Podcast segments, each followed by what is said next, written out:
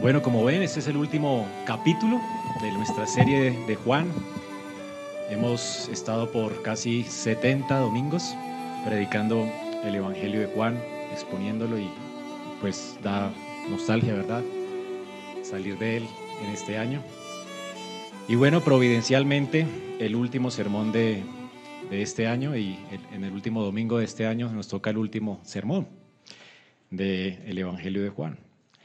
Y pues nada mejor para coronar este año que poder apreciar de nuevo una manifestación de la gloria de Cristo. Así comienza el capítulo 21. Después de esto, Jesús qué? Se manifestó otra vez a sus discípulos en el mar de Tiberias y se manifestó de esta manera. Así que es lo que vamos a ver en esta mañana, hermanos, es una manifestación, otra manifestación de la gloria de Cristo y esta vez después de su resurrección. Ya hemos visto varias de estas manifestaciones gloriosas, Cristo dándose a conocer a los suyos a través de actos portentosos en su ministerio público. Y ahora entonces, antes de partir de este mundo y después de ahora ser eh, resucitado y estar ahora con ellos y mostrar evidencia de su resurrección, Él se manifiesta de nuevo a ellos. Así es que vamos a considerar en este último domingo del año una manifestación más de la gloria de Cristo. Y espero, hermanos, y es mi oración, que este capítulo eh, pueda ser de beneficio para su alma. Eh, cuando hablamos de la manifestación de Cristo, estamos hablando de, de, una forma en que Él se da a conocer más íntimamente a nosotros. Y espero que así suceda, que usted pueda conocer a Cristo más profundamente en esta mañana y obviamente que su relación con Él sea más firme que su fe crezca, como es el propósito de Juan, recuerda, él escribió este Evangelio para que nuestra fe crezca y para que creyendo tengamos vida en su nombre o que permanezcamos creyendo en él. Y es mi oración entonces que el Señor afirme en esta mañana nuestra fe en su palabra. Vamos a leer juntos la palabra de Dios, capítulo 21 del apóstol Juan. Después de esto, Jesús se manifestó otra vez a sus discípulos en el mar de Tiberias y se manifestó de esta manera. Estaban juntos Simón Pedro, Tomás llamado el Dídimo, Natanael el de Caná de Galilea, los hijos de Zebedeo y otros dos de sus discípulos. Simón Pedro les dijo, voy a pescar. Ellos le dijeron, vamos nosotros contigo también. Fueron y entraron en una barca y aquella noche no pescaron nada. Cuando ya iba amaneciendo, se presentó Jesús en la playa mas los discípulos no sabían que era Jesús. Y les dijo, hijitos, ¿tenéis algo de comer? Les respondieron, no. Él les dijo, echad la red a la derecha de la barca y hallaréis. Entonces la echaron y ya no la podían sacar por la gran cantidad de peces. Entonces aquel discípulo a quien Jesús amaba dijo a Pedro, es el Señor, Simón Pedro. Cuando yo que era el Señor, se ciñó la ropa, porque se había despojado de ella, y se echó al mar. Y los otros discípulos vinieron con la barca arrastrando la red de peces, pues no distaban de tierra sino como doscientos codos. Al descender a tierra vieron sus brasas puestas, vieron brasas puestas, y un pez encima de ellas y pan. Jesús les dijo, traed de los peces que acabáis de pescar. Subió Simón Pedro y sacó la red a tierra, llena de grandes peces, 153. Y aún siendo tantos, la red no se rompió. Le dijo Jesús, venid, comed. Y ninguno de los discípulos se atrevía a preguntarle, ¿tú quién eres? sabiendo que era el Señor. Vino pues Jesús y tomó el pan y les dio y asimismo del pescado. Esta era la tercera vez que Jesús se manifestaba a sus discípulos después de haber resucitado de los muertos. Cuando hubieron comido, Jesús dijo a Simón Pedro, Simón, hijo de Jonás, ¿me amas más que a estos? Le respondió, sí, Señor, tú sabes que te amo. Él le dijo, apacienta mis corderos. Volvió a decirle la segunda vez, Simón, hijo de Jonás, ¿me amas? Pedro le respondió, sí, Señor, tú sabes que te amo. Le dijo, pastorea mis ovejas. Le dijo la tercera vez, Simón, hijo de Jonás, ¿me amas? Pedro se entristeció de que le dijese la tercera vez, ¿me amas? Y le respondió, Señor, tú lo sabes todo, tú sabes que te amo. Jesús le dijo, apacienta mis ovejas.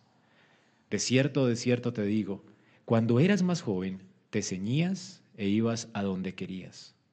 Mas cuando ya seas viejo, extenderás tus manos y te ceñirá otro, y te llevará a donde no quieras. Esto dijo dando a entender con qué muerte habría de glorificar a Dios. Y dicho esto, añadió, sígueme.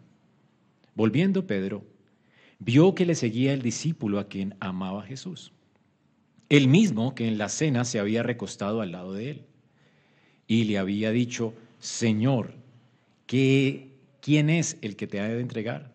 Cuando Pedro le vio, dijo a Jesús, Señor, ¿qué de este? Jesús le dijo, si quiero que él se quede hasta que yo venga, ¿qué a ti? Tú sígueme. Entonces este dicho se extendió entre los hermanos que aquel discípulo no moriría. Pero Jesús no le dijo que no moriría, sino, si quiero que Él se quede hasta que yo venga, que a ti. Este es el discípulo que da testimonio de estas cosas. Y escribió estas cosas sabiendo que su testimonio es verdadero. Y hay también otras muchas cosas que hizo Jesús, las cuales, si se escribieran una por una, pienso que ni aún en el mundo cabrían los libros que se habrían de escribir. Amén. Muy bien, hermanos, cuando uno termina de leer el capítulo 20 que vimos hace unos 15 días atrás, vemos que llegamos al clímax del Evangelio de Juan, ¿verdad? Recordemos que Jesús había hecho ya dos apariciones en dos días diferentes. Esta es la tercera de ellas. Y anteriormente vimos dos de esas apariciones, una a los discípulos cuando estaban en el aposento alto, en, una casa encerrados por temor, y llegaron allí y se apareció a ellos. La segunda vez cuando estaba ya Tomás, ¿se acuerdan? Y entonces cuando Tomás le dijo a Tomás, toca las heridas de mis manos y mis pies, yo mismo soy. Y entonces restauró a Tomás también, restauró la fe de Tomás y Tomás cree que Jesús es Dios. Y llegamos al clima del Evangelio cuando Juan nos dice entonces que ese es el propósito de su Evangelio, que Él nos ha, ha dado testimonio y ha presentado toda la evidencia para convencernos de que Jesús es Dios, es el Hijo de Dios y para que creyendo en Él tengamos vida en su nombre. Y si hubiéramos, si el, el, Evangelio no tendría más líneas, uno podría decir, bueno, este es un clima precioso. Juan termina con su propósito, eh, de una manera gloriosa. Él quiere que creamos. Pero si lo hubiese dejado allí, bueno, quedarían cabos sueltos y para eso en los libros está el epílogo. Entonces Juan tiene un prólogo donde introduce su tema. Él va a hablar a cómo el verbo se hizo carne para que creamos en él y luego cierra de nuevo con un epílogo y el epílogo normalmente lo que hace es atar cabos sueltos en la historia. Y tenemos pues por lo menos unos cabos sueltos en la historia. ¿Qué pasa con Pedro? ¿Se acuerdan de Pedro? En el Evangelio de Juan, ¿qué había hecho Pedro? Después de haber dicho, Señor, no te negaré, porque te amo, ¿verdad? No te negaré, te amo más que todos estos. Entonces el Señor le dice, Pedro, tú me negarás tres veces y así ocurre, ¿verdad? El Señor conocía el corazón de Pedro más de lo que Pedro conocía su propio corazón. Fue así entonces que Pedro se está calentando en una hoguera y en el patio del sumo sacerdote allí está él negando al Señor. Luego allí en el pretorio niega al Señor en medio de los soldados y lo niega tres veces y luego canta el gallo, como el Señor lo había profetizado. Pedro en otros evangelios se nos rara que él había visto al Señor de lejos y vio cómo el Señor le miraba y lloró amargamente. Él era un traidor y había abandonado al Señor. Ahora el Señor les busca de nuevo después de su resurrección. Ellos están obviamente gozosos al ver que el Señor les busca y les extiende además, ¿se acuerdan? Vimos el legado, les da su paz, mi paz os dejo. Y entonces el Señor está hablándoles al corazón y de nuevo les bendice, pero queda algo suelto. ¿Pedro podrá ser apóstol? ¿Podrá el Señor confiar en alguien que le ha traicionado?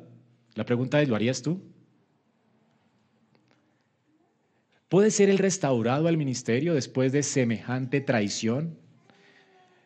Bueno, además, en la cena del pescado tenemos allí los discípulos muy callados, ¿verdad? Todos realmente habían dejado al Señor, solo que el único que públicamente dijo no lo conozco y se enojó fue Pedro. Él estaba realmente muy, muy lleno de culpa a causa de su pecado. Ahora, ¿qué va a pasar con Pedro? ¿Qué va a pasar con la culpa de Pedro? Sí, él tiene paz, pero no sé si a usted le ha pasado cuando se pelea con alguien, usted ofende a alguien, y ese alguien pues como que lo ama tanto que dice pues igual lo tengo que soportar, ¿verdad? Y entonces le sigue sirviendo y uno está como lleno de vergüenza y uno sabe que hay algo por restaurar y solucionar, pero por la culpa tal vez no eh, hablamos y no hay ese acercamiento y la relación se torna distante a causa de la culpa. ¿Le ha sucedido esto? Bueno, así mismo pasa con el Señor y Pedro. Algo está mal allí. De hecho, ellos no se atrevían a decirle quién eres, estaba muy tensa la situación a pesar de que Pedro quiere ver al Señor, a pesar de que sabe cuánto amor él tiene por él, la relación aún sigue tensa. Ahora, ¿qué va a pasar con Pedro? ¿Esa relación quedará tensa? ¿Podrá él seguir sirviendo después de su traición? ¿Confiará el Señor de nuevo en él? Ahora recuerden que todos sabían que Pedro había traicionado al Señor. Por otra parte, él era un traidor y todos lo sabían. El punto es, es que los demás verían a Pedro realmente con autoridad de nuevo. Cuando alguien fracasa en su fe y vemos que esa persona fracasa y es alguien que públicamente es visible, a veces nos cuesta, ¿verdad?, volver a confiar en esa persona. Y entonces los demás discípulos podrían confiar en Él.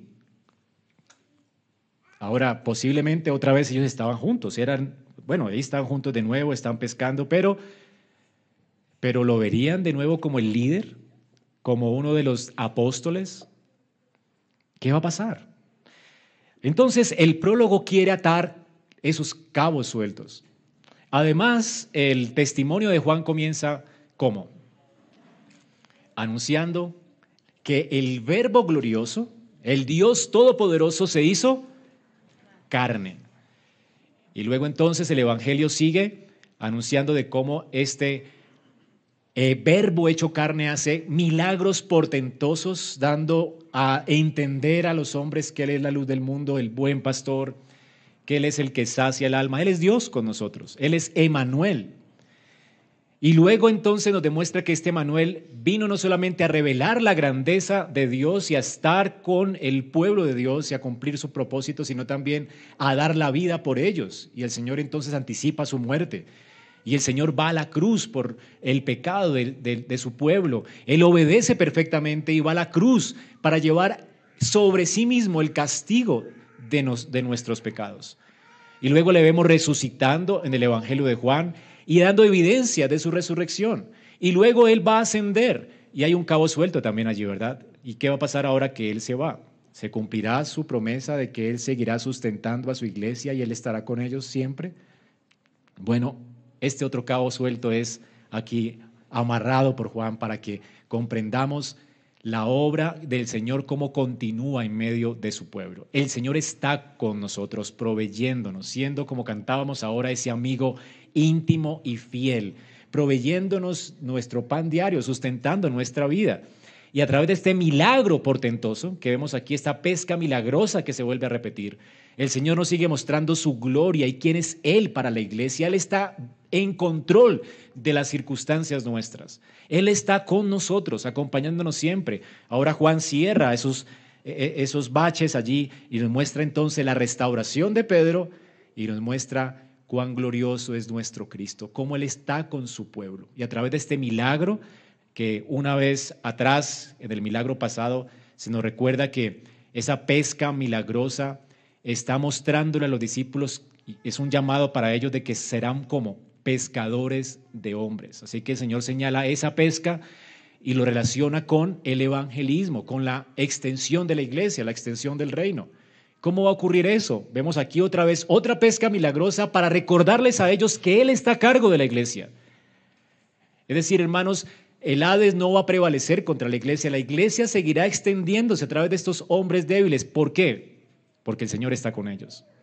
El Señor les va a sustentar y hace un milagro portentoso para mostrarles su gloria de nuevo y para que confíen en Él.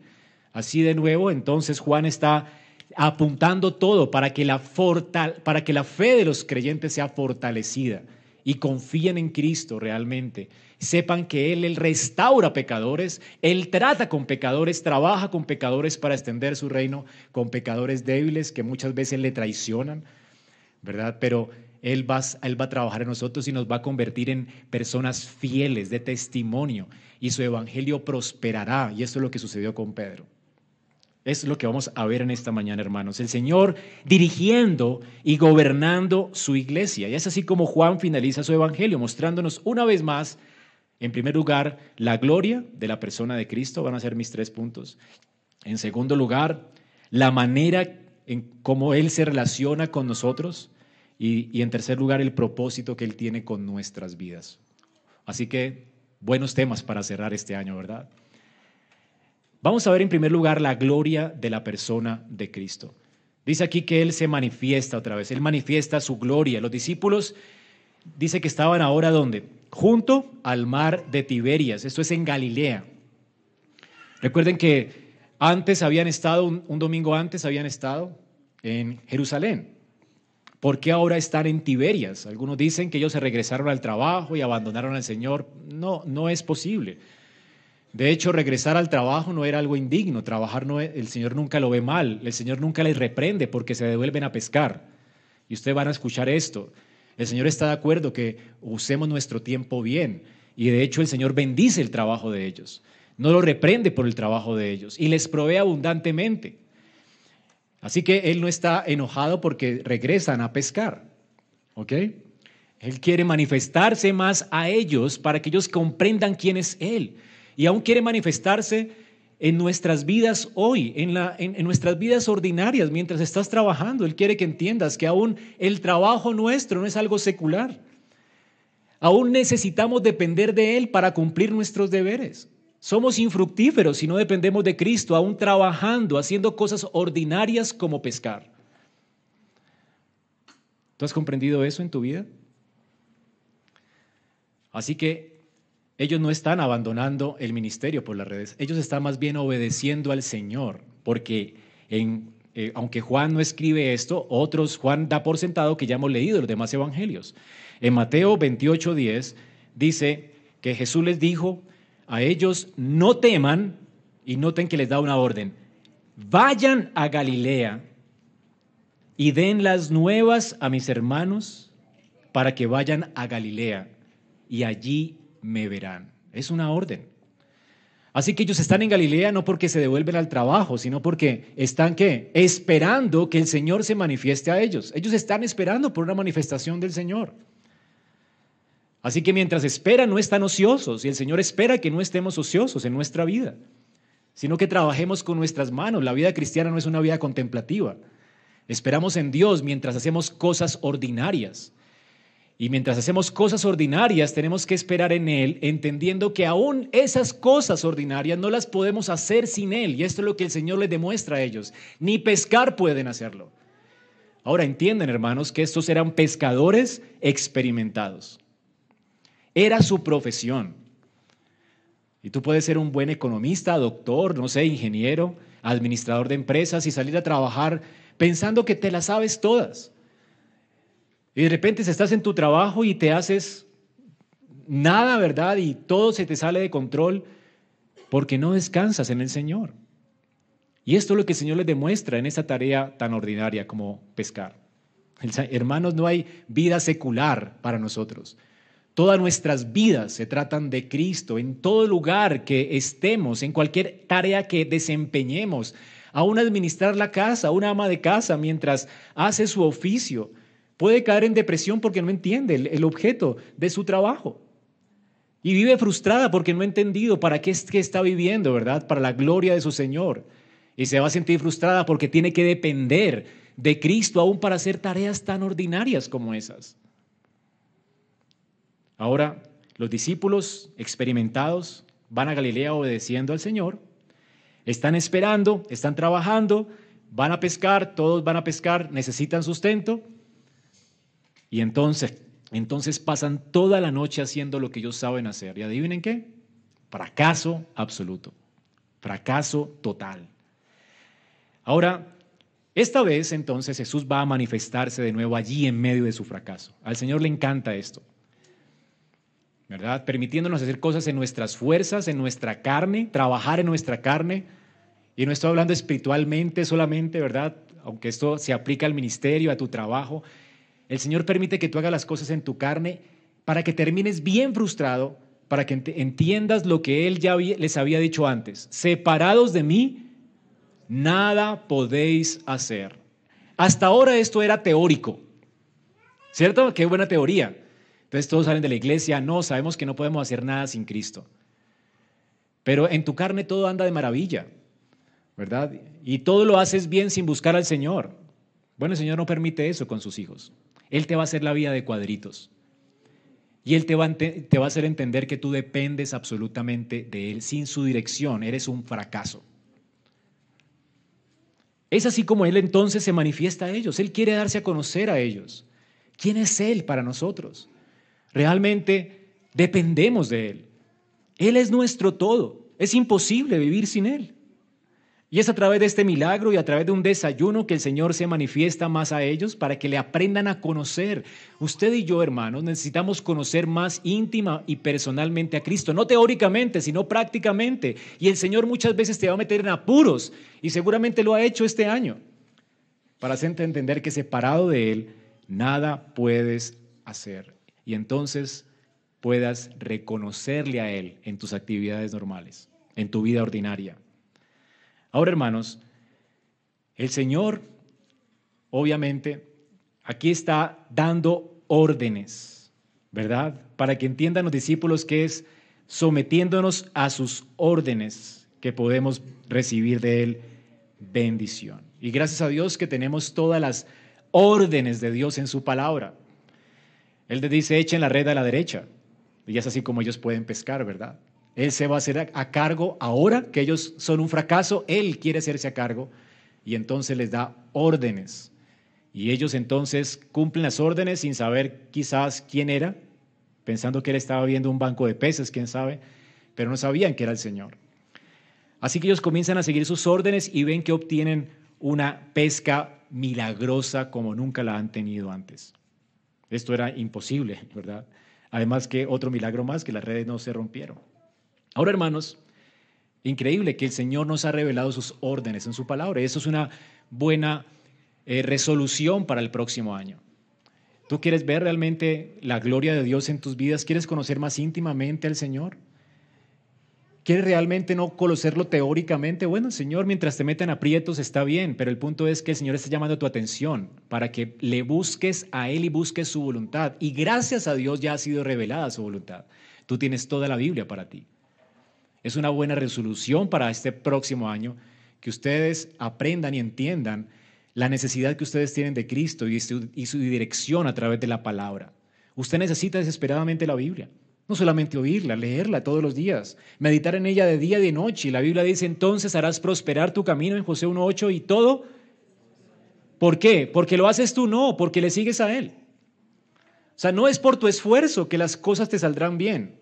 Es porque te sometes a Él, confías en Él que todo te saldrá bien. Ese es el cuid del asunto. Es porque buscas su dirección, haces las cosas a su manera, no a tu manera, en sus fuerzas, no en tus fuerzas, en dependencia de Él no dependiendo de ti mismo. Entonces, el Señor nos muestra esto, hermanos, nos motiva realmente a través de su palabra a vivir para su gloria en santificación, que tengamos afectos por Él y lo hace tratando con nuestras vidas, haciéndonos ver cómo todo nuestro trabajo en la carne es infructuoso. Los discípulos, entonces, vemos aquí que estaban de nuevo juntos. Están Pedro, Natanael, los hijos de Zebedeo, son Juan, y Jacobo, y otros dos que no se nombran. En total eran siete discípulos. Están aquí tratando de pescar toda la noche. El Señor les, eh, les dice que si tienen algo de comer, ¿sí? Y mientras esperan al Señor, aquí está otra de, la, de, las, eh, de la pesca milagrosa, para mostrarles cómo es que en el Señor ellos son suficientes y cómo solo bajo la dirección de Cristo ellos pueden tener frutos. El trabajo de nuestra carne siempre será infructuoso. La confianza en Cristo siempre nos hará fructíferos.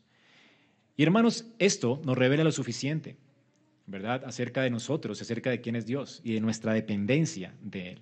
Separados de mí. Así que tanto ellos como nosotros tenemos que entender esto. Solo seremos fructíferos bajo la dirección del Señor y con la ayuda del Señor, en dependencia del Señor. Ahora, ¿cómo hace el Señor para hacerles entender esto? Les hace preguntas. Dios es experto en hacer preguntas. Él quiere que tú recapacites acerca de lo infructuoso que es tu trabajo sin Él. ¿Qué pregunta les hace primero? ¿Tienen que comer? Ellos no tenían que comer, estaban trabajando porque les faltaba, ¿verdad? ¿Cierto? ¿Tienen que comer? La respuesta de ellos, ¿cuál fue? Qué vergüenza para un pescador, ¿no? Experimentado. No, no he conseguido nada, no tengo que comer. ¿Qué están reconociendo ellos? Su incapacidad. Es así como el Señor le muestra a Adán su incapacidad después de la caída. Si antes de la caída Adán no podía conocerse a sí mismo ni su mundo sin la revelación especial de Dios, mucho después de la caída mucho peor. Así que el Señor le dice a Adán, le pregunta a Adán, Adán, ¿qué has hecho? ¿Dónde está Eva? ¿Se acuerdan? Y la respuesta de, la, la, estás dirigiendo bien, ¿verdad? Todo lo que implica esa pregunta. ¿Has dirigido a tu esposa? ¿La has guardado? ¿La has protegido? Adán no lo había hecho, ¿verdad? Cuando Caín se llena de orgullo en su corazón y de ira contra su hermano, el Señor le pregunta a Caín, Caín, ¿dónde está tu hermano? Por dentro, en el corazón, él, se habría respondido, no, pues lo quiero matar, lo estoy buscando para matarlo, ¿verdad? El Señor pregunta para revelar lo que hay en el corazón.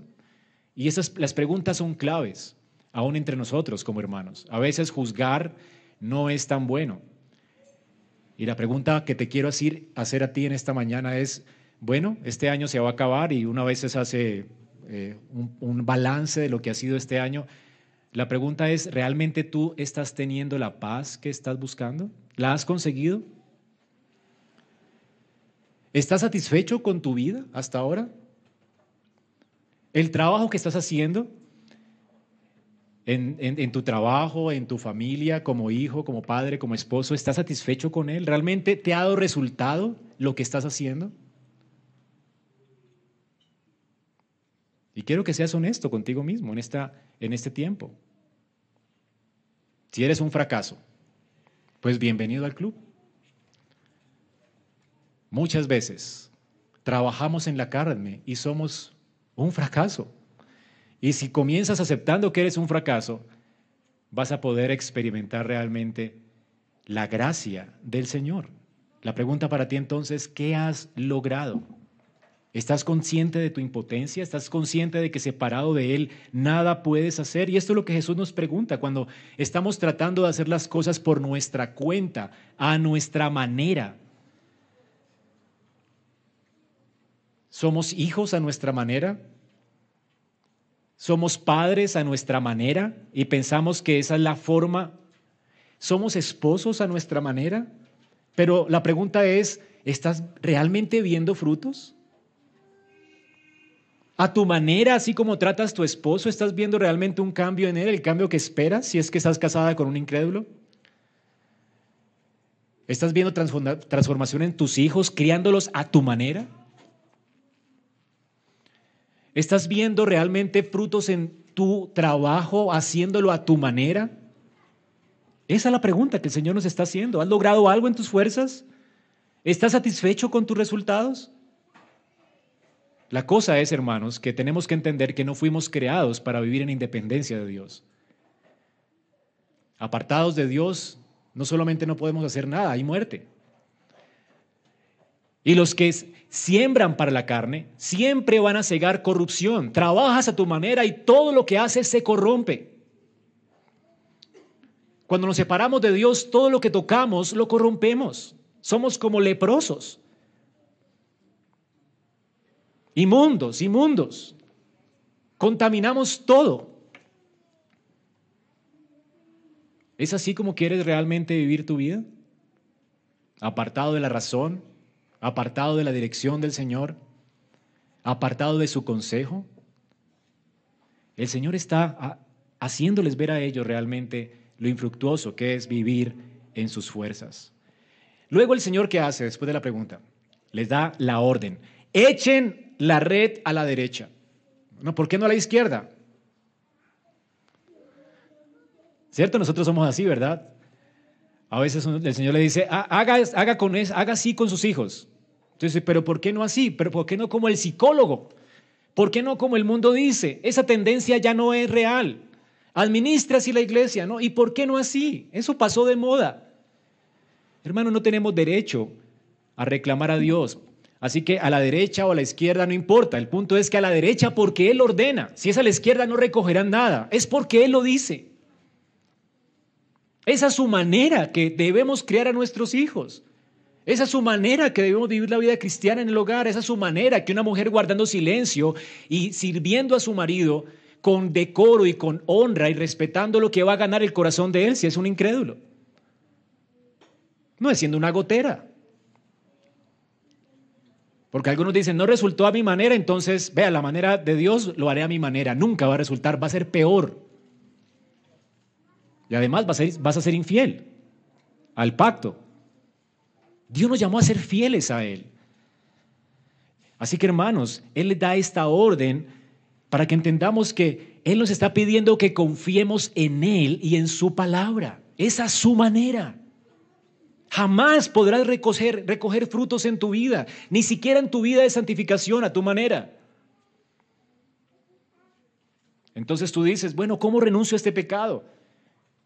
Me daré latigazos, ¿verdad? Como los monjes antiguamente. Me bañaré con agua fría para poder mortificar la carne. Bueno, ¿cuántas veces has intentado en tu carne dejar el pecado? Oye, ni siquiera dejar el pecado es a tu manera, es siguiendo a Cristo. Es tan fácil como seguir a Cristo. De la carne segaremos corrupción. Si tú no te expones a Cristo, si tú no te expones a la palabra para conocerle a Él más íntimamente, si no dejas que Él te trate y aceptes con gozo el trato de Él en cualquier circunstancia, y entiendas que necesitas someterte a la disciplina de la iglesia, al amor de los hermanos, a vivir en comunión en unos con otros, si no entendemos cómo es que Dios nos santifica y cómo es que Él nos ha ordenado que cómo es que somos limpios a través de la palabra, que es la que nos limpia, a través de la comunión unos con otros, Hermanos, no, no, vamos a ser fructíferos en nuestra vida cristiana, no es a tu manera. No es aislándote de este mundo, no es haciendo retiros espirituales. ¿Cuántas iglesias hay que hacen mil retiros al año y sin embargo viven como impíos? Y un nuevo retiro más y cinco retiros al año y siguen en impiedad. No, no son los retiros los que te santifican, es la vida ordinaria de exponerte cada día a la palabra de Dios. Es una vida ordinaria de reflexión constante en quién es Cristo para ti, en cómo, quién es Él. Es aprender a reflexionar en la vida ordinaria de cómo Él está trabajando contigo. Es aprender a conocerle mientras Él trabaja en nuestras vidas, en medio de su providencia. Es aprender a tomar decisiones tomándole en cuenta a Él. Esto es lo que nos ayuda a la santificación. No es a tu manera. Es igual que en la iglesia, con el evangelismo. Y, si no hablamos de la depravación total, y si no le decimos a la gente que es perversa, mejor es, es un has, fallado, has fallado un poco y lo único que te falta es Jesús. No, la gente no se va a convertir si le presentas un Cristo injusto. ¿Quién es Cristo sin su justicia? El Señor es justo y la gente merece el infierno y morir en el infierno. Y son pecadores y todos están bajo la ira de Dios. Y si no es así, la gente no se convertirá porque este es el Evangelio. El Evangelio comienza con malas noticias. Esto es muy fuerte y la gente se enojará. No importa si se enojan. Si se han de condenar, que se condenen con el Evangelio y si han de salvarse, que se salven por el Evangelio. Tú no quieres que eh, llenar la iglesia de cabras, ¿verdad? Convencidas de que están en la fe porque hicieron una oración o se bautizaron o hicieron algún rito o algo así. Esto no es el Evangelio. Así que tenemos que anunciar el Evangelio si queremos ver realmente vidas transformadas y convertidas hasta el cansancio. Y hacerlo fielmente. Es la manera del Señor que se edifica la iglesia. Es la manera del Señor que se edifica una casa. Porque la Biblia dice que el que no edifica la casa sobre la roca, bajo la dirección de Cristo, renunciando a sus ideas, a sus proyectos, propósitos, a su forma de ver la vida, dice, edificará en vano. ¿No dice esto la palabra? Así que hermanos, si vas por, por, tu cuenta, no tendrás éxito.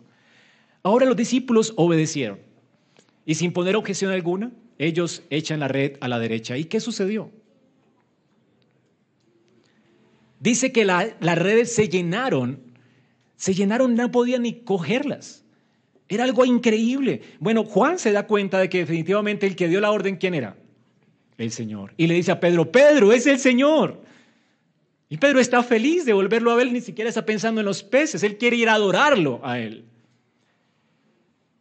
Y entonces Pedro que estaba desnudo, esto es como una figura de Adán, ¿verdad? La desnudez, aunque estaba seguramente con un trapo, se había ceñido su ropa para poder tener movimientos y pescar mejor.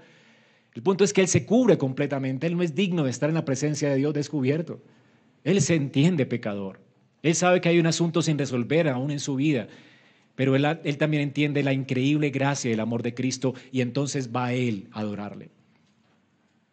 Y se echa al agua después de vestirse y va corriendo al Señor. Y luego los otros discípulos empujan la red hasta la orilla. Una red que no se rompía, pero estaba completamente llena. Este milagro, el resultado fue 152 o 53. 53, 153 peces. Alguien hizo el cálculo y era lo que necesitaba el grupo de los apóstoles para regresar de nuevo a Jerusalén a la fiesta de la Pascua, como los viáticos, algo así. El Señor les proveyó abundantemente en ese, en ese, en ese entonces. Así que ellos consiguieron lo que necesitaban para su sustento. Y mucho más, ¿verdad? Para poder hacer su viaje de nuevo a Jerusalén y esperar la venida del Espíritu Santo en Pentecostés. Ahora, vemos también aquí una parábola viviente de la iglesia en esta red que no se rompe. Recuerden que el Señor usa esta este milagro anteriormente lo usa como una parábola de lo que es el reino de los cielos, como una red que atrapa peces, ¿verdad? Y lo increíble es que esta red no se rompe. El Señor atrapa las personas de su reino en estas redes frágiles como somos nosotros. Somos una red tan frágil que parecer puede romperse y vienen personas a conocer al Señor aquí y uno dice, ¿podremos con el discipulado? ¿Podremos hacer esto? El mismo apóstol dice, para estas cosas, ¿quién es suficiente? Y somos tan frágiles que a veces en nuestra, en nuestra humanidad parecemos rompernos porque no podemos con tanta responsabilidad, ¿verdad? Sin embargo, la red no se rompió y ningún pescado salió fuera. Y el Señor lo llama a contarlos. Así que todos los que el Señor va a salvar se salvarán, ninguno se perderá y la iglesia soportará. Hermanos, somos llamados al Señor a confiar en Él. Esto es glorioso. Podemos confiar en Él. Alguien tan frágil como yo, alguien tan frágil como los ancianos de esta iglesia pueden confiar en Dios porque el trabajo lo hace Él, no nosotros. Él actúa con gente frágil, con redes frágiles. Y, no se romperán porque Él está en control, en completo control de la situación. Así que ellos obedecieron al Señor y fueron bendecidos. Luego, ¿qué sucedió?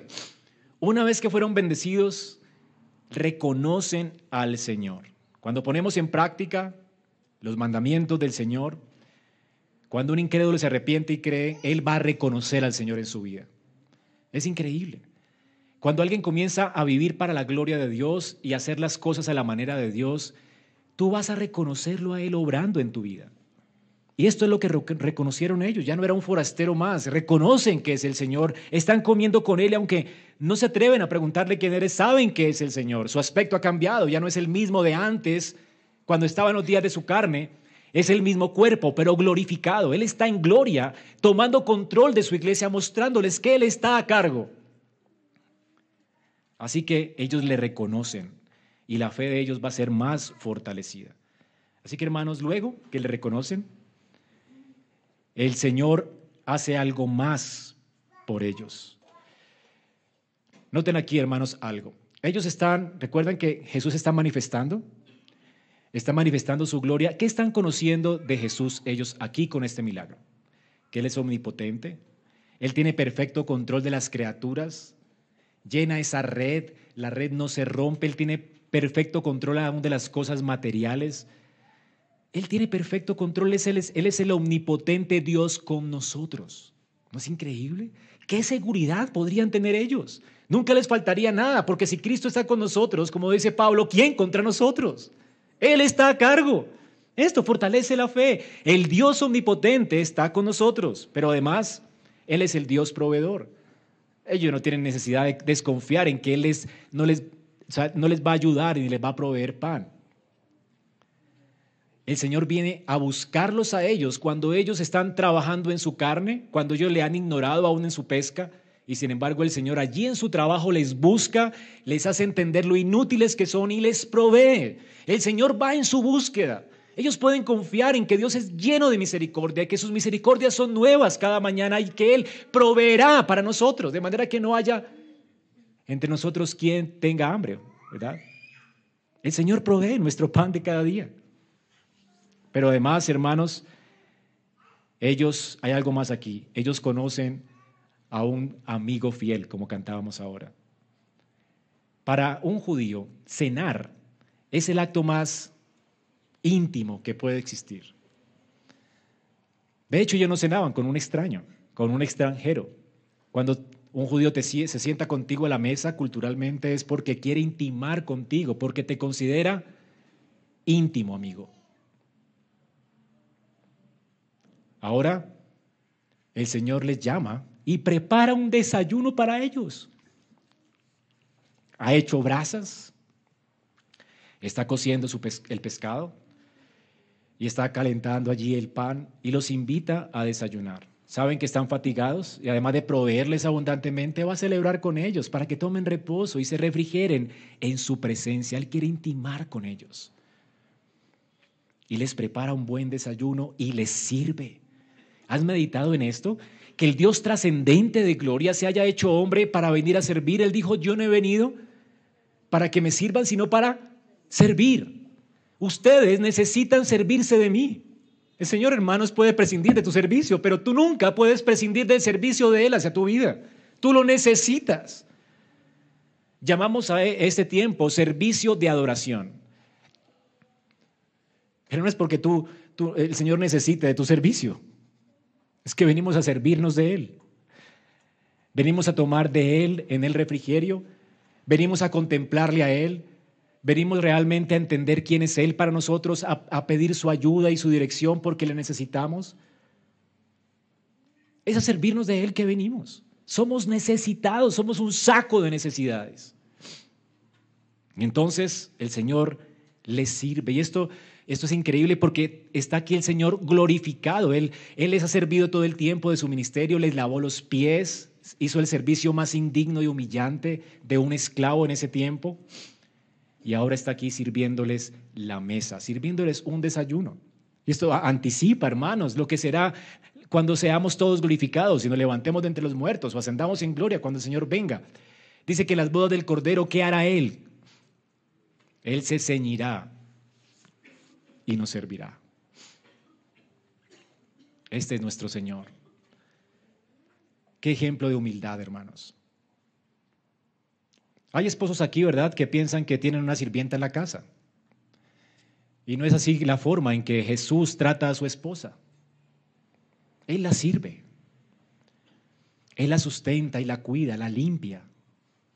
Él está cocinando para su esposa. Qué gran ejemplo, ¿verdad? Para los esposos que están aquí en esta mañana. Este es tu trabajo, marido. Así que llega del trabajo y no esperes que tu esposa te sirva. El Señor hace su trabajo y está sirviendo a su esposa. Él es el sustentador de la iglesia. Y es así como tenemos que reflejar a Cristo en nuestro hogar. Así que hermanos, aprendan a, cocinar. Así es que el Señor se goza con ellos. El Señor es nuestro amigo. Noten que Él no es solamente el trascendente Dios que está ya a cargo de todo, que tiene control de los peces, el omnipotente Dios que nos da lo que necesitamos y allá está distante. No, Él es íntimo, quiere tener comunión con nosotros. Él quiere que nos sentemos a la mesa y nos lo recuerda cada vez que compartimos la mesa del Señor. Él nos está llamando a tener comunión con Él. Él no quiere que simplemente de a oídas le conozcas. Él quiere intimar contigo, que le conozcas. Así que hermanos, Él quiere tener comunión con su pueblo. No solamente quiere ser un proveedor distante. Él quiere ser un amigo, un compañero. De hecho, Él dice que no se avergüenza de llamarnos hermanos, ni siquiera amigo. Él se ha ofrecido a nosotros como alguien tan íntimo como un hermano. Entonces, ya vimos lo glorioso que es Cristo.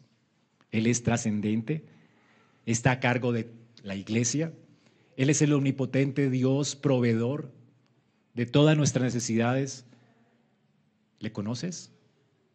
pero además Él es un íntimo amigo que quiere comunión contigo. Quiere íntima comunión contigo. Él quiere que le conozcas íntimamente, no distantemente. Él es el Dios trascendente que vino por medio de su Espíritu, que ese es el lazo de comunión que tenemos con Él para quedarse con nosotros para siempre. En segundo lugar, la manera en que el Señor se relaciona con nosotros. Bueno, hasta allí está tensa la situación, ¿verdad? Nadie quiere hablar.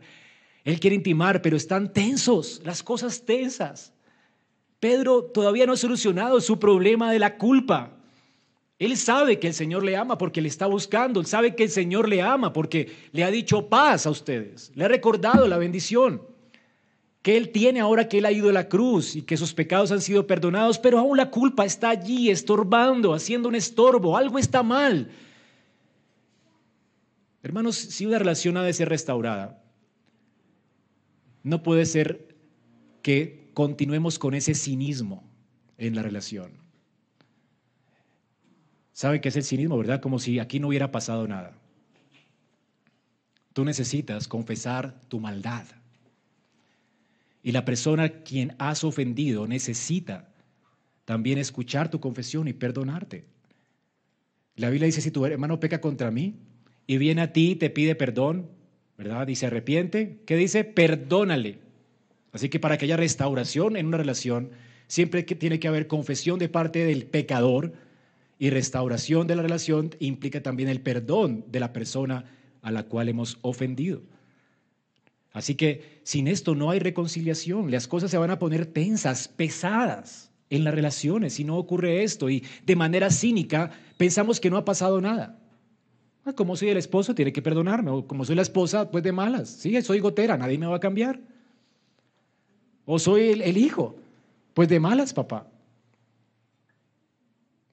Y damos por sentada las relaciones muchas veces. Y hay distancia. Ustedes necesitan hablar seriamente al respecto. Sí, el Señor es misericordioso y me encanta el orden, porque el Señor no es el que está distante. Los que están callados son ellos. Los que están tensos son ellos. Es el pecador allí que tiene, sabe que hay algo que necesita ser restaurado, pero no quiere.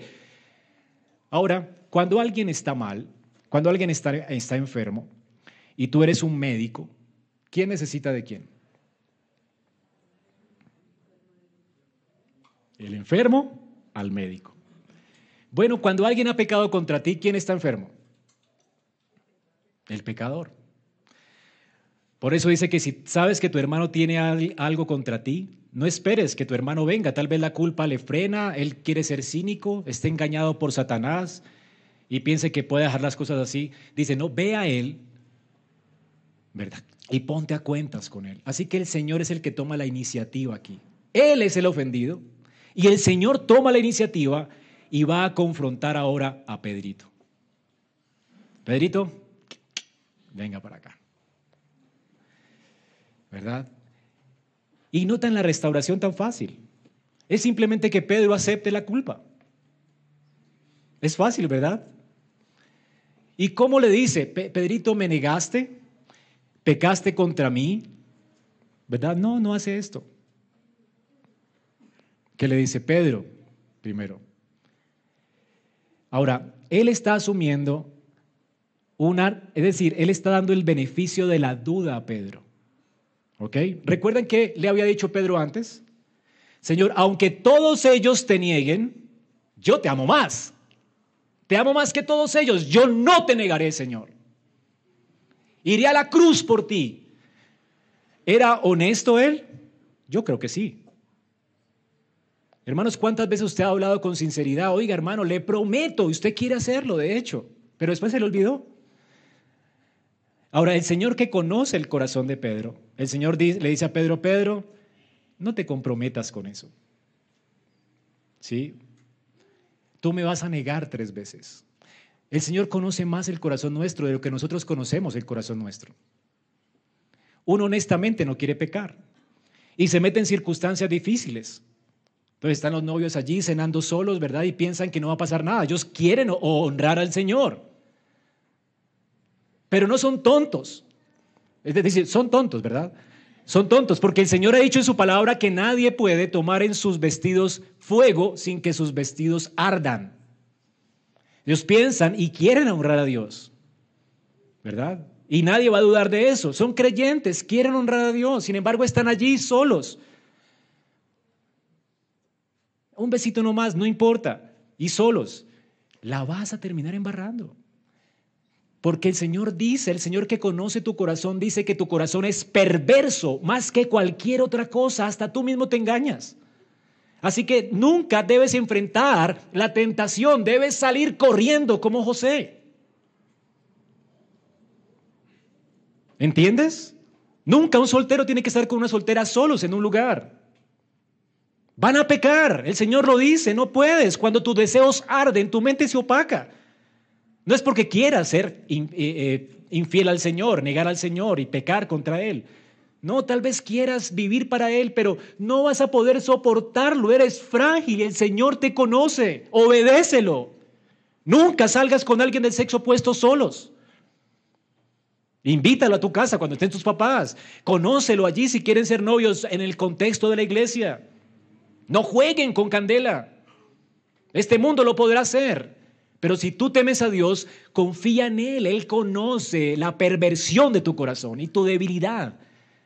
Jesús conocía a Pedro y Pedro ni siquiera podría sondear lo malo que él era. Uno comienza la vida creyente pensando que es un poquito malo, ¿verdad? Claro, el fariseo va avanzando en la vida cristiana y se siente más bueno. Sin embargo, el verdadero creyente cada día se siente peor persona.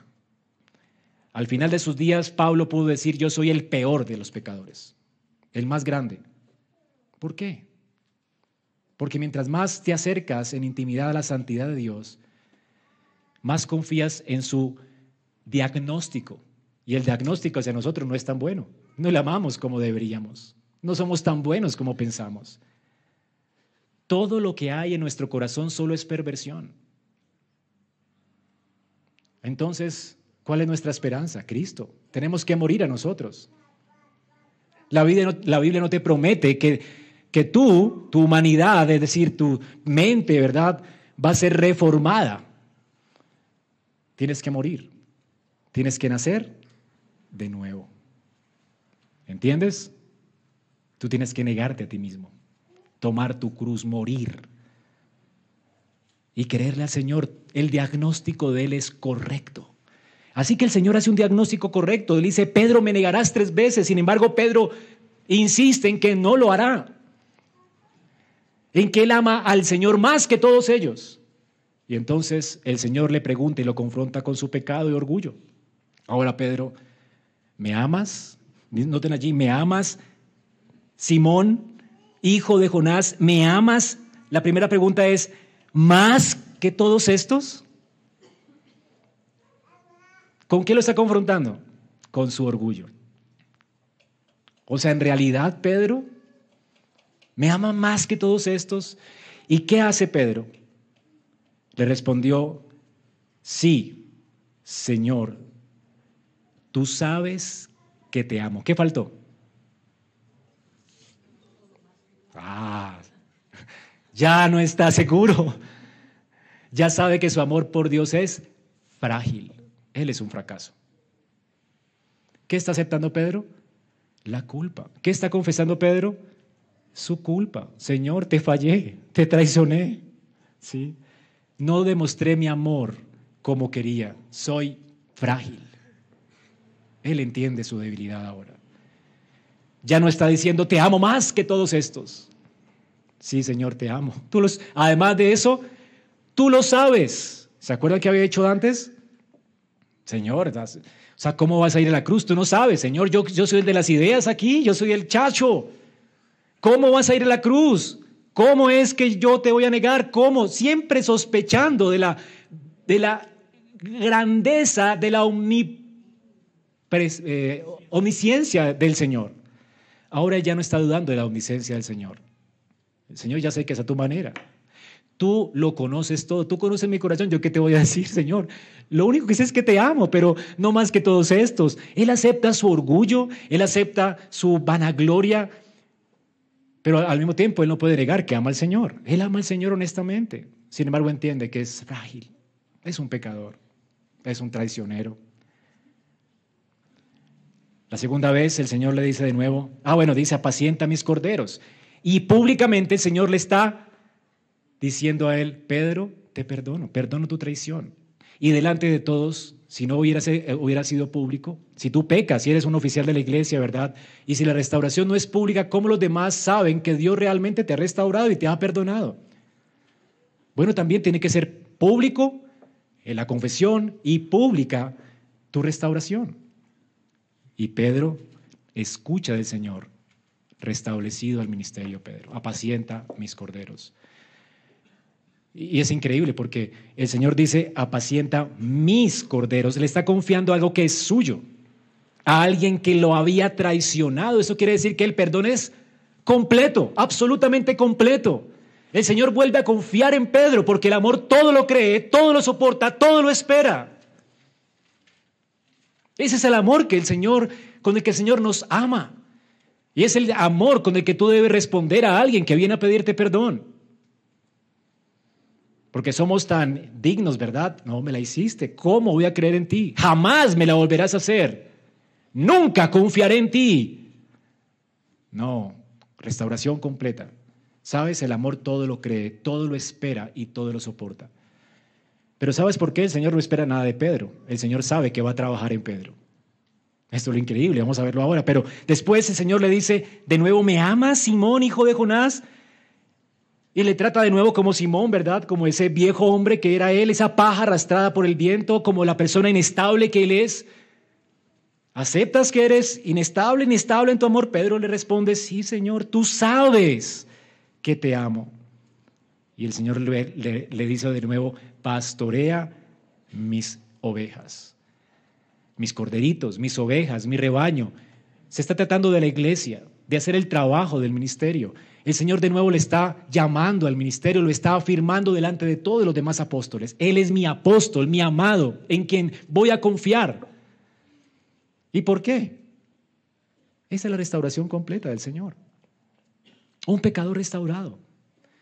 Pero ahora el Señor le repite de nuevo la, la palabra. Pedro, Pedro, ¿me amas? Por tercera vez, hijo de Jonás, ¿me amas? Pedro se entristeció de que dijese la tercera vez, me amas. ¿Por qué se entristece Pedro? ¿No está recordando él, mientras estaba asando el pescado en la hoguera, la hoguera en la que él tres veces le negó? Tres veces el Señor le pregunta, porque tres veces él le negó. Qué vergüenza, ¿no? Pedro se entristece, avergonzado. ¿Sí? Y le responde, Señor, tú lo sabes todo. Tú sabes que te amo. Ahora Pedro también se entristece, él cree que Jesús ya no confía en su amor, sin embargo Jesús dice que le va a confiar su rebaño. Y luego el Señor le dice, ¿sabes qué, Pedro? Noten lo que dice, es increíble. De cierto te digo, Pedro. Él sabe que Pedro está entristecido, porque si uno le, le dicen tres veces como si sospecharan del amor de uno, ¿verdad? El punto es que el Señor le restaura completamente con esta palabra, Pedro. De cierto, de cierto te digo, cuando eras más joven, te ceñías, ibas a donde querías. Y está profetizando aquí, cuando seas viejo, extenderás tus manos. Extender las manos en el, en el tiempo de ellos implicaba cargar una cruz, ir a la cruz, ser crucificado. ¿Ok? Y te ceñirá otro. Lo van a apresar y lo van a llevar a una cruz, donde él no quiere ir. ¿Se acuerdan que él no quería ir? Ok. Pero ahora él lo va a hacer con gozo. Es decir, él, Pedro está pensando, el Señor está sospechando de mi amor por él. El Señor le está diciendo, Pedro, ¿sabes? Voy a trabajar en ti con ese poco amor, con esa falta de valor que tú tienes, porque me negaste, porque le faltó valor, ¿verdad? Él estaba protegiendo su propia vida. Sin embargo, Cristo lo iba a transformar al punto de que él iba a morir con gozo, siendo fiel a su Señor. Yo voy a orar en ti, Pedro. Tú vas a morir por mi causa. ¿Sí? Nunca, me, nunca me negarás. ¿Notan de quién dependemos? ¿Podía Pedro volver a confiar en él? Si el Señor que lo conocía todo le había dicho, me negarás, y lo negó, ahora el Señor le está diciendo, nunca me negarás. ¿No fortalece esto la fe de Pedro? Hermanos, nada fortalece la fe tanto como las promesas del Señor. El Señor ha prometido sostener nuestras vidas hasta el final, hacernos brillar como la luz de la aurora que va en aumento.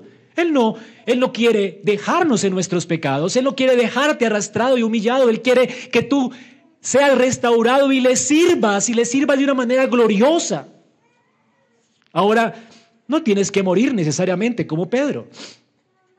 De hecho, esta es la preocupación de Pedro con Juan. ¿Verdad? ¿También va a morir Juan? Eso no te importa. ¿Cómo Dios va a tratar a otro? Le dice el Señor. El punto es que te estoy llamando a ti. Y entonces el Señor le está diciendo que Él va a ir a la cruz. Y esto dijo, Juan lo explica de hecho, y esto dijo dando a entender con qué muerte había de glorificar a Dios. ¿Cómo Pedro glorificaría a Dios muriendo en la cruz? Fue crucificado, de hecho al revés. Y murió con gozo, sintiéndose indigno de morir por causa de Cristo y, con felicidad. Y pidió que se le, según la, la historia, que se le crucificara al revés, de cabeza. Esta es la gracia restauradora de Cristo. Este hombre se convirtió en, una, en un pilar de la iglesia, en alguien que no negó al Señor y lo confesó hasta la muerte. Un hombre fiel. ¿Por qué? ¿Por sus fuerzas? Por la fe. Él creyó en esto. Él creyó en que Cristo trabajaría en él y lo sustentaría hasta el fin. Él creyó como Pablo que si Cristo está con nosotros, ¿quién contra nosotros? Él creyó, él siguió a Cristo confiando en él, ya no confiaba en él, no confiaba en su amor. Antes Pedrito confiaba en su capacidad de amar, antes él confiaba en su capacidad de servir a Cristo, en su capacidad de dar la vida por él y fracasó. Ahora Pedro va a confiar en quién? En la capacidad de Cristo, en la grandeza de su amor, en cómo Él puede sostenernos hasta el fin. Pablo seguiría a Cristo. Él ya no miraría hacia adentro, él miraría a Cristo. Ahora, esta es la manera en que el Señor trata con nosotros. ¿Cómo nos trata? En resumen, con misericordia. De hecho, Él no nos bendice porque no lo merezcamos. Él primero los sirve, antes siquiera que ellos merezcan comer con Él, los llama a tener intimidad con Cristo. Usted no tiene que abandonar sus pecados para venir a Cristo. ¿Entienden eso? Pedro aún estaba culpable, estaba sintiéndose culpable. Sin embargo, Cristo viene a él y lo llama a tener comunión con él. Ahora, los puritanos decían que a veces se, habla del orden de la salvación, como que si la fe y el arrepentimiento y la fe fueran necesarios para la, restauración y la regeneración. Pero hermanos, el, el cuide del asunto es que nos llamamos cristianos por nuestra unión con Cristo. es porque Cristo nos une a Él. Él lo hace por su omnipotencia y gracia. Él nos une a Él y es por nuestra unión con Él que nos arrepentimos, creemos, somos sostenidos. Todo es por Él. Todo es de Él y todo es para Él. Ahora, hermanos, esto es lo que el Señor hace.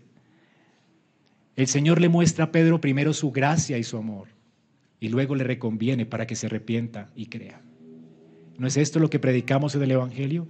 ¿No es ofrecido Cristo muriendo en una cruz por pecadores para que todos los que quieran vengan a Él?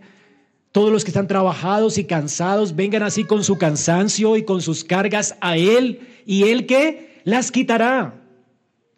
Es Él quien quita el pecado, no tienes que quitarte el pecado tú para venir a Él. Ven a Él y Él lo quitará. Pensamos que la vida cristiana se trata de hacer cosas, no, la vida cristiana se resume en algo, seguir a Cristo. Y es así como Juan cierra su evangelio. Pedro, sígueme, tú sígueme. Esta es la relación que el Señor quiere tener con nosotros, una relación de discipulado permanente, de colocar nuestros ojos en Él, porque Él es el autor de nuestra fe, Él es el consumador de nuestra fe. Así que pon tus ojos en Cristo. Ese es el llamamiento de Juan. Confía en Él. Él escribió todo esto para que tú confíes en Él. Así que el Señor busca entonces esa restauración y luego en esa relación nos quiere llamar para que le sirvamos.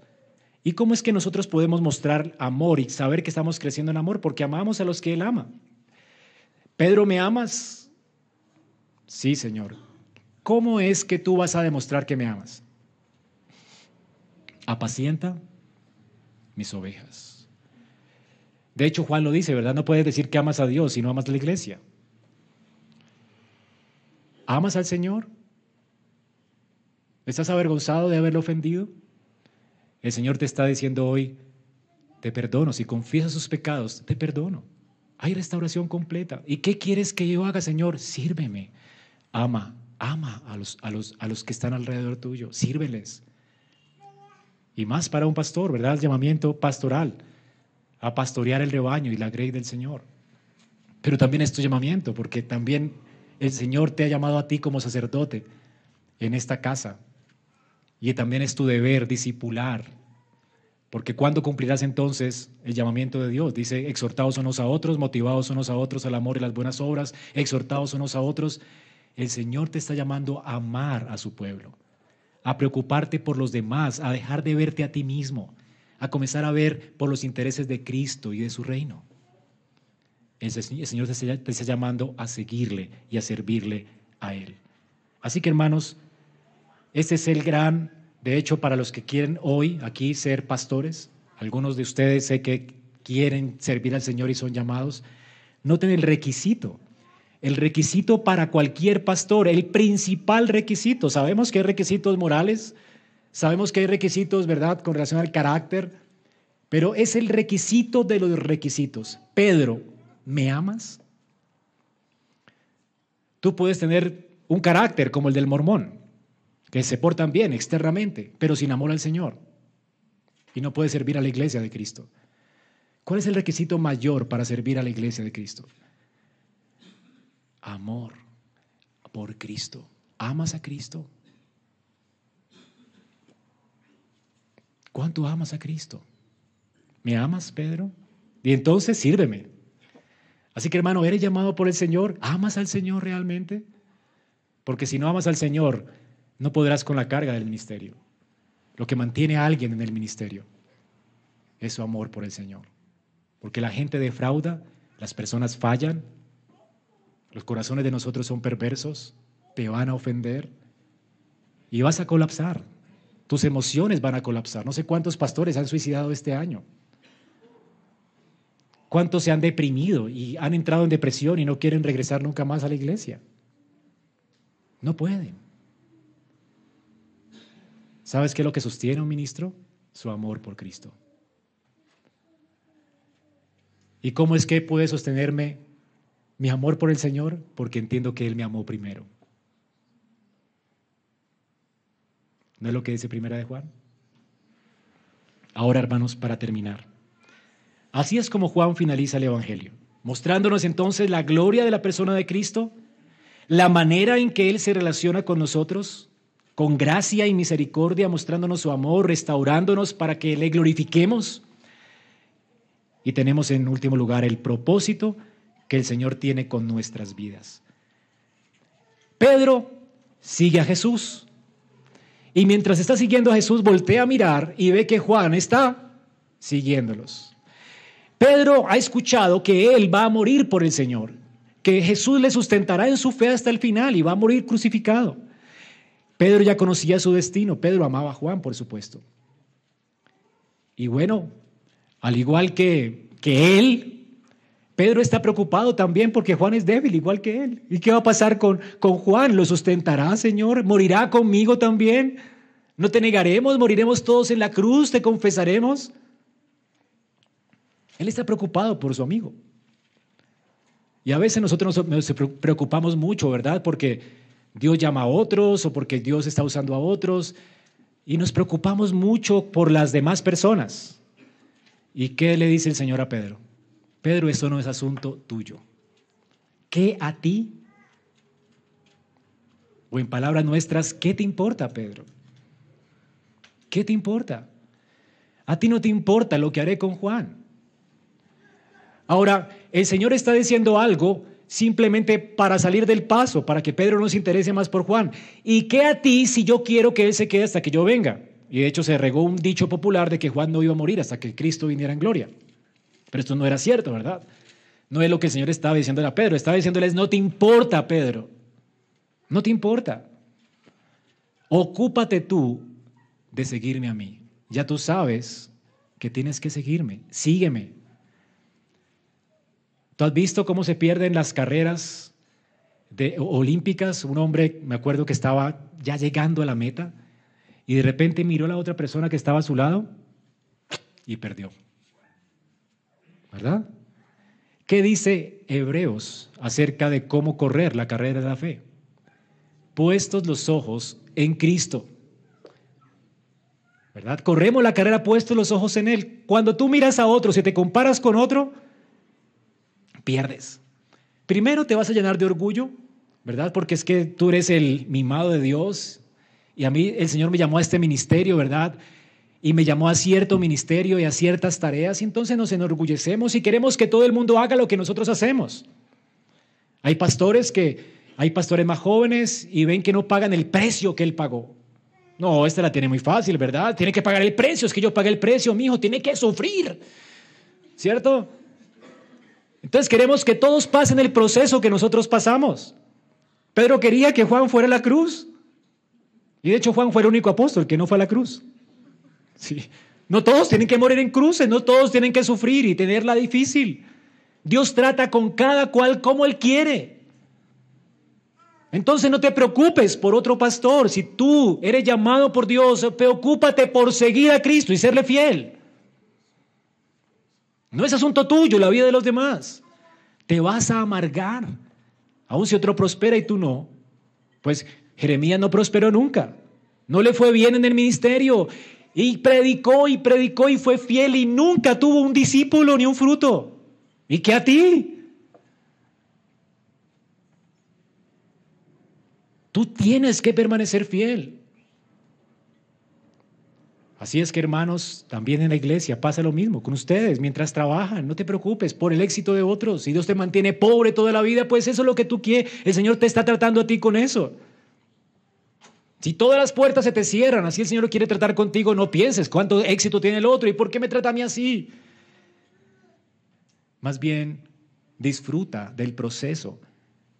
Cómo el Señor en su gracia te está sosteniendo en medio de la dificultad cómo Dios provee a través de otros hermanos, cómo Dios no falta con el pan en tu mesa, a pesar de que todas las puertas se te cierran, a pesar de que todos tus esfuerzos son infructuosos, el Señor te está haciendo depender de Él. Y si tienes éxito, el Señor lo está haciendo para su gloria también, para que seas generoso, compartas con otros. El Señor tiene un propósito para cada uno, le da a cada cual como Él quiere. A uno le da un don, a otros tres, a otros cinco, Él reparte dones como quiere. Haz tu obra sea agradecido con lo que el trato que Dios te está dando. Y fíjate cómo su providencia te está dirigiendo a formar cada día el carácter de Cristo en ti. El Señor quiere santificarte y que le glorifiques y que termines tu carrera bien, con gozo, siendo fiel. El Señor nos llamó a ser exitosos. Si quieres que te mienta, ve a la iglesia de Lightwork, ¿verdad? el éxito verdadero. El Señor quiere que seas exitoso, ¿no? El Señor quiere que tú seas fiel. El Señor no quiere mi éxito. ¿Qué éxito voy a tener si lo tengo a Él? Él es mi éxito, Él es mi galardón, Él es mi todo. Y si lo tengo a Él, lo tengo todo. ¿Qué más éxito quiero? Él me llamó a serle fiel, aún si muero, aún si enfermo, aún si no tengo éxito en esta vida. Sé fiel hasta la muerte. ¿Y por qué? Porque el Señor quiere que la pasemos arruinados, ¿verdad? Una vida así. No, el Señor quiere que Él sea todo nuestro gozo, nuestro deleite, porque Él lo es todo, hermanos. Él lo es todo, Él es nuestra bienaventuranza, Él es nuestro galardón. Él es todo lo que nuestra alma debería desear. De hecho, Él será el sol que todo lo llena en todo en gloria. Nuestros ojos estarán mirados con Él cuando lo veamos en Sión. La ciudad de Dios, llena de oro, palidecerá a la luz de su resplandor. Él es el todo, hermanos, en todos. Ama a Cristo. Entrégale tu vida a Él y confía en Él y Él hará. Y Él va, va, a cumplir su propósito en ti. Y Él se quiere glorificar en ti. De hecho, es el propósito de Dios para la vida del creyente. Que le glorifiquemos y glorificándole a Él, en cualquier circunstancia, podamos experimentar el gozo de vivir para su gloria porque Él ha ligado, atado su gloria eh, eh, con nuestra felicidad.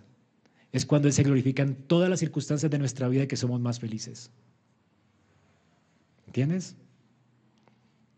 Ahora, hermanos, ese es el llamado del Señor para este nuevo año. Y así cierro esta carta. Juan termina entonces dando crédito de su credibilidad. Él dice que él escribió esta carta, aunque Cristo hizo muchas cosas él dice que él escribió y sabemos que el testimonio que él escribió es que verdadero. Juan sabe lo que un judío se sometía a un juicio y juraba decir la verdad y nada más que la verdad. Él merecía la condenación. Él sabía lo que se estaba enfrentando si decía mentiras. Juan está diciendo que todo lo que él ha dicho de Cristo es verdad. Este es su Señor, este es su Salvador. Y la pregunta es, ¿creerás en Él? ¿Confiarás en su testimonio? Confiarás en su omnipotencia, confiarás en su gracia inmerecida, confiarás en su favor, en cómo Él vino a vivir por nosotros, a morir en una cruz por nosotros, confiarás en su provisión, confiarás en su dirección, le entregarás tu corazón a Él, le amarás por lo que Él es. Porque este es Cristo, es el Cristo que hemos visto en Juan. ¿Creerás en Él? Juan escribió esto para que creas. No tienes que salir de aquí y perderte. Hoy puedes confiar en Cristo. Y hermano que has puesto tu confianza en Él, tienes que entender que jamás será defraudado. Y si este año ha sido infructífero por vivir en tu carne, por vivir a tu manera, arrepiente tú mismo, hallarás paz y descanso para tu alma, confiesa tu pecado y encontrarás misericordia. El Señor actuará en tu vida y te hará como un Pedro, fiel hasta la muerte. ¿Quieres terminar tu carrera con gozo? Sígueme, sígueme, sígueme. Este es el cuide de la vida cristiana. Sigue a Cristo. ¿Es que tengo que hacer subir a Monserrate mañana? ¿Correr con maletas? No, corre tras Cristo. Es que tengo que hacer algo extra. No tienes que hacer nada extra. Corre a Cristo, hermano. Corre a Cristo. No dejes de mirarlo a Él. Y todo te saldrá bien. Vamos a ponernos de pie y a orar.